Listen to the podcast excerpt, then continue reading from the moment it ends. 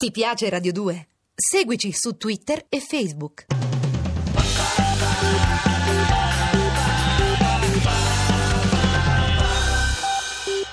Ancora Cataribe su Radio 2, ri buon pomeriggio da Lorenzo Scoles, stiamo viaggiando in Giordania con eh, un racconto di viaggio che ci fa in questo momento trovare a Wadi Musa, siamo nel paese tappa indispensabile per visitare Petra, uno dei capolavori che si possono considerare tali nell'intreccio fra la natura, la cultura, l'architettura, visto che si tratta comunque di un insediamento nabateo degli arabi nabatei che lì vi si insediarono oltre 2000 anni fa e che scavarono nella sublime roccia rosa di quella zona dei monumenti eccezionali, il famoso tesoro di Petra, una chiesa letteralmente scolpita nella roccia, così come il eh, monastero che si trova sulla sommità di una collina molto complesso da raggiungere, soprattutto con le temperature che si possono trovare in quelle zone e tutta una serie di tombe che costituiscono delle nicchie scavate nella roccia, delle case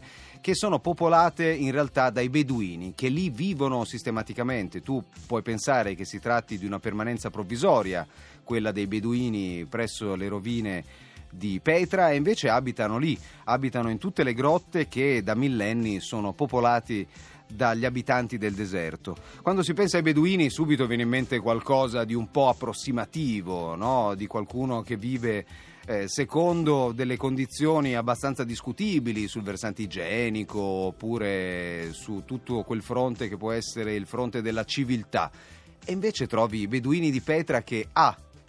A dispetto di quanto tu potessi pensare prima di arrivare, piccola parentesi, il biglietto d'ingresso alla zona archeologica di Petro costa 50 dinars, 50 dinari, quindi un 50 euro per entrare in uno dei musei più spettacolari dell'universo, 90 dinari nel caso tu non ti fermi a dormire a Wadi Musa per la notte, perché dicono hai voluto fare la furbata, attraversare il confine, venire a Petra e tornartene via la sera senza minimamente contribuire al uh, regalare qualche dinaro ai vari esercenti, albergatori e ristoratori che ci sono da queste parti, benissimo, paghi 90 dinari. Quindi hanno in questo modo disinibito eh, tutti coloro che tentavano di non passare la notte a Wadi Musa invece gli hanno fatto provare il piacere, per risparmiare una quarantina di dinari, di trascorrere una placida notte a Wadi Musa. Ma la giornata a Petra è davvero eccezionale.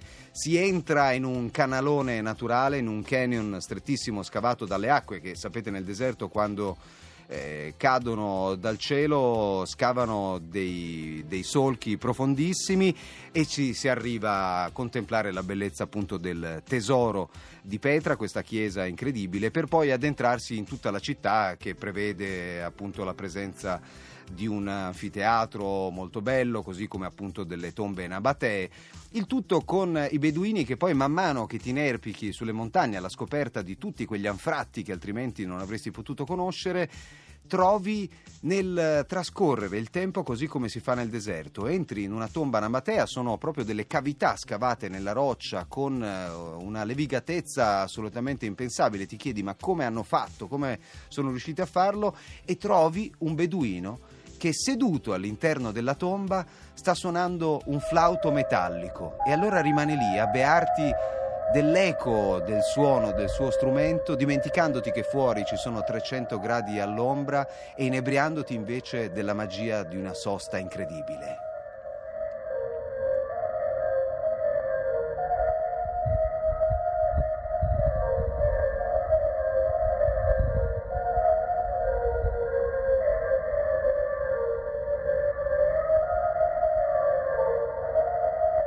Detto, tra l'altro, che il beduino di Petra è scafatissimo.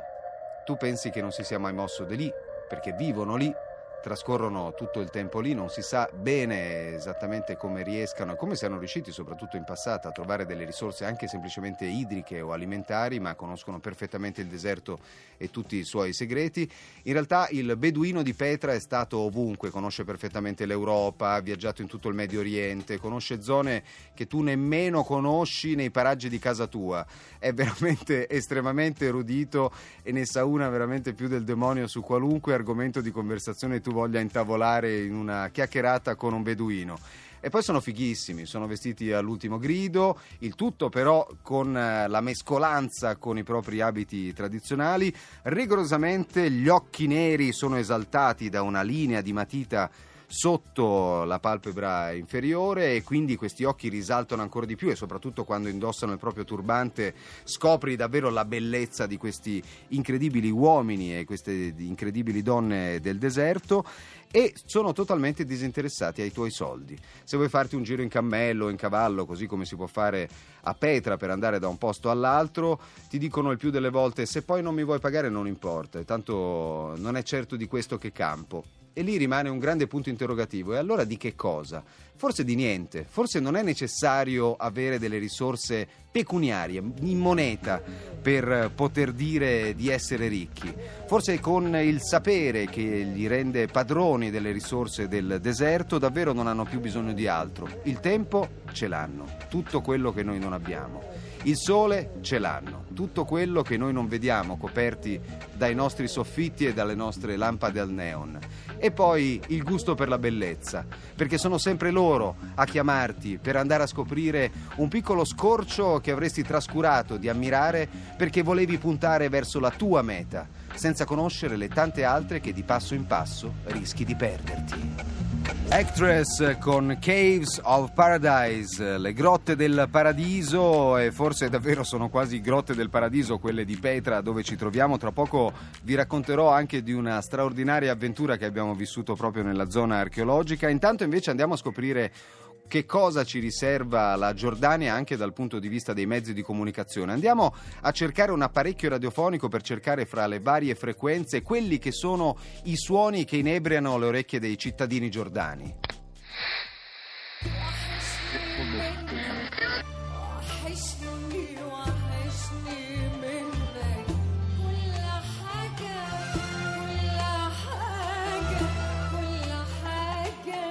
po' di sana musica tradizionale araba. E l'immancabile pop che fa danzare gli arabi scuotendo il petto con le braccia aperte, ragazzi, roba estatica. ليش تسمع توب 7 على مزاج اف ام 7 عشان حلو كتير 6 خاوة حلو ما في زيه 5 لانه لذيذ 4 فخم 3 ما عليه حكي 2 بل اكثر من رائع والسبب الاول عشان Conteggio in inglese perché non c'è Giordano che non parli un inglese perfetto, questo lo scoprirete in tutto il Medio Oriente, siamo i più ignoranti in fatto di lingue del mondo, però insomma devo dire che poi scoprire che bambini di 4 anni beduini parlano 5 o 6 lingue in maniera più che fluente può essere abbastanza imbarazzante. Sentiamo un po'. Bucra vuol dire domani, quindi si parla di che cosa capiterà il giorno successivo. Vabbè, domani, domani è un altro giorno per dirlo con Rossella O'Hara. Ah, spegniamo la radio per accendere la televisione e trovare un bel cartone Giordano. Eh, e torniamo bambini per un po'.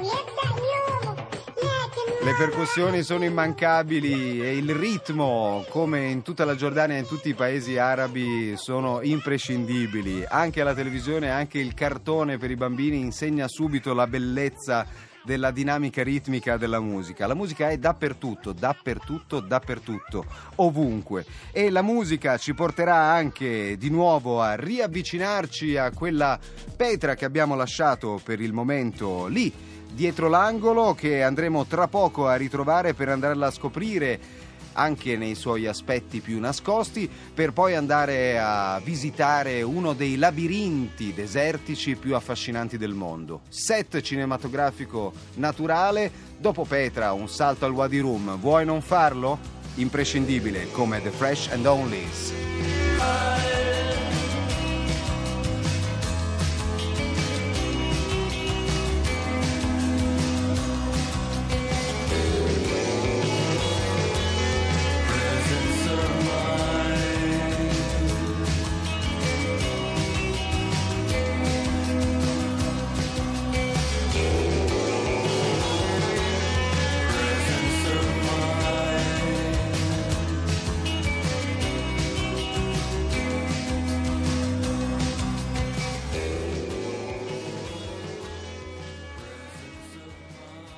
The Fresh and Ollies eh, con Presence of Mind, ancora Cataribe su Radio 2, scrive Settimo, cosmonauta, non so se di lavoro o per inclinazione, che con il suo sms al 348 7300 200 mi scrive strano che eh, uno come te sia fissato con sto schematismo del trolley.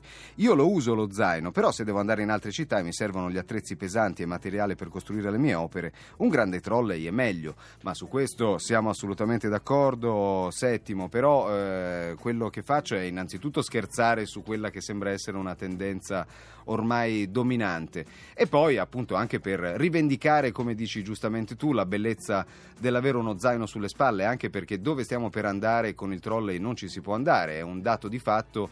E chi invece non sa rinunciare ad un certo modo di viaggiare e anche non sa decidersi ad affrontare quelle che potrebbe considerare delle scomodità, ecco forse che mh, si potrebbe dire rinuncerebbe alla contemplazione di paesaggi sublimi come quelli che stiamo per visitare. Innanzitutto quella petra che si può avere l'occasione, come mi è capitato, di vedere in un momento assolutamente singolare, la notte.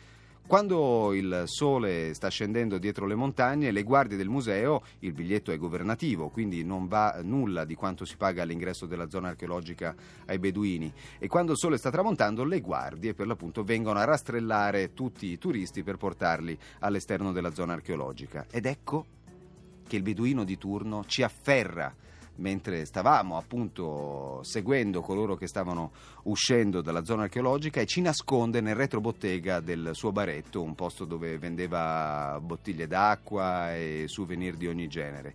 Tenendoci nascosti lì ci permette di aspettare finalmente che il sole scenda e che arrivi la notte su Petra. E così al posto del sole, sopra le tombe nabatee, una colata di stelle veramente impressionante e la meraviglia di rimanere intorno ad un fuoco acceso con i beduini a trascorrere la notte a chiacchierare dei massimi sistemi universali per sentirsi anche un po' clandestini in quella zona dove in quel momento non era previsto che potessimo stare.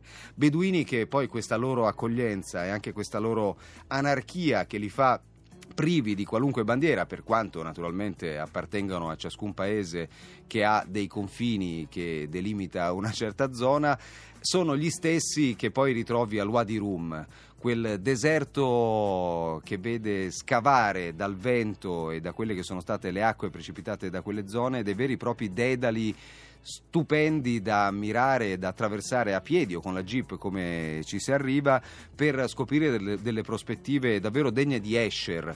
Ci sono dei momenti in cui ti trovi sotto un grande arco di pietra laddove invece una duna di sabbia finissima scivola verso il basso con delle prospettive montane che davvero ti fanno confondere l'alto e il basso, il sopra e il sotto, il destra e il sinistra e ti trovi semplicemente avvolto in questo luogo che non è un deserto perché con la parola deserto potresti pensare a qualcosa dove non c'è niente, e invece proprio lì dove non c'è nulla significa semplicemente che non c'è nulla di umano.